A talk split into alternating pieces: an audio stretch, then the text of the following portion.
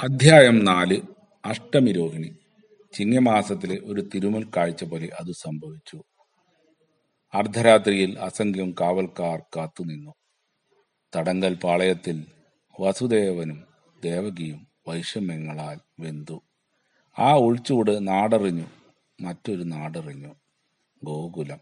അവിടെ നന്ദഗോപരുടെ വസതിയിൽ യശോദയും ഗർഭിണിയായിരുന്നു. ദേവകിയുടെ എട്ടാമത്തെ ഗർഭം എന്താകും?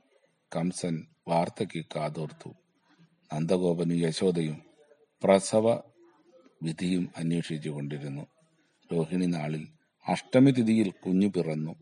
ഒരു ആൺകുഞ്ഞ്. ശംഖ് ചക്രഗതാപത്മധാരിയായി അമ്മയ്ക്ക് ആദ്യ ദർശനമേകി.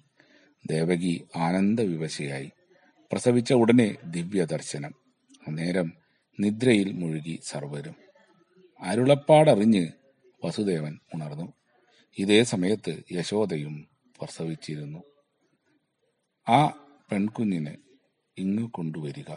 ഈ ആൺകുഞ്ഞ് യശോദ സവിതമെത്തട്ടെ മിന്നൽ പിണരുകൾ ഘോരഘോരം ഇടിനാദങ്ങൾ മഴയുടെ കോരിച്ചെരിയിൽ ആരംഭിച്ചിരിക്കുന്നു. കൈക്കുഞ്ഞിനെ കുട്ടയിലാക്കി തലയിൽ ചുമന്ന് യാദവമുഖ്യൻ ഗോകുലത്തെ തേടി മഴ പെയ്യുന്നു. ഇടിവെട്ടുന്നു മിന്നൽ പൊഴിയുന്നു. എവിടെ നിന്നറിയില്ല.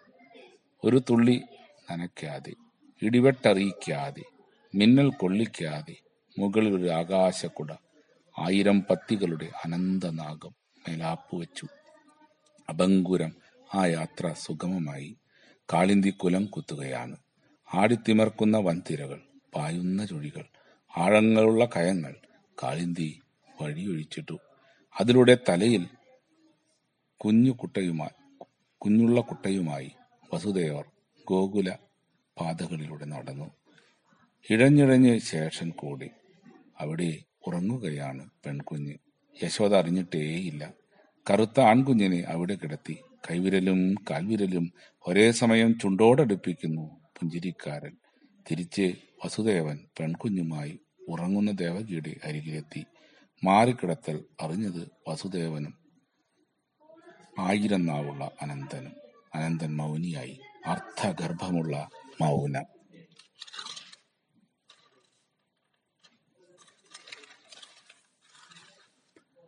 മൂകതയെ ഭഞ്ചിച്ചത് മേഘഗർജനമായിരുന്നു. കംസനും സംഘവും ഞെട്ടിയുണർന്നു. കുഞ്ഞു പിറന്നിരിക്കുന്നു. ഓടി അടുത്തെത്തുകയായിരുന്നു ഒരു പെൺകുഞ്ഞ്. എട്ടാമത്തേത് ആൺകുഞ്ഞെന്നല്ലേ പ്രവചനം ഇത്? എന്നിട്ടും മടിച്ചില്ല കംസൻ. എട്ടാമത്തേത് അതുമാത്രം എടുത്തു. കൈക്കുഞ്ഞായി പെൺകുടിയെ കയ്യിൽ പിടിച്ചുയർത്തി. തറയിലടിക്കും നേരം ആ കുഞ്ഞിൽ നിന്ന് ഉയർന്നു. ഹേ ദുഷ്ട നിന്നെ കൊല്ലാനുള്ളയാൾ പിറന്നിരിക്കുന്നു. ഗോകുലത്തിൽ അവനുണ്ട്. സ്തബ്ധനായ കംസൻ ഉറ്റുനോക്കും നേരം മായാദേവി അപ്രത്യക്ഷയായി. ഇതികർത്തവ്യതാമൂഢനായി കംസൻ. വസുദേവനും ദേവകിയും സമാശ്വസിപ്പിച്ചു. ഇനിയുള്ള മക്കളെങ്കിലും തങ്ങൾക്ക് സ്വന്തമോ?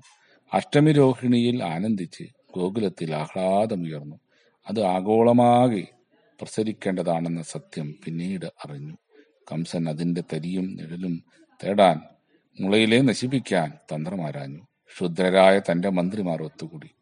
ഗോകുലം ആരവങ്ങളാൽ മുഖരിതമായി. മധുര വേഭതി വേഭതു പൂണ്ടു.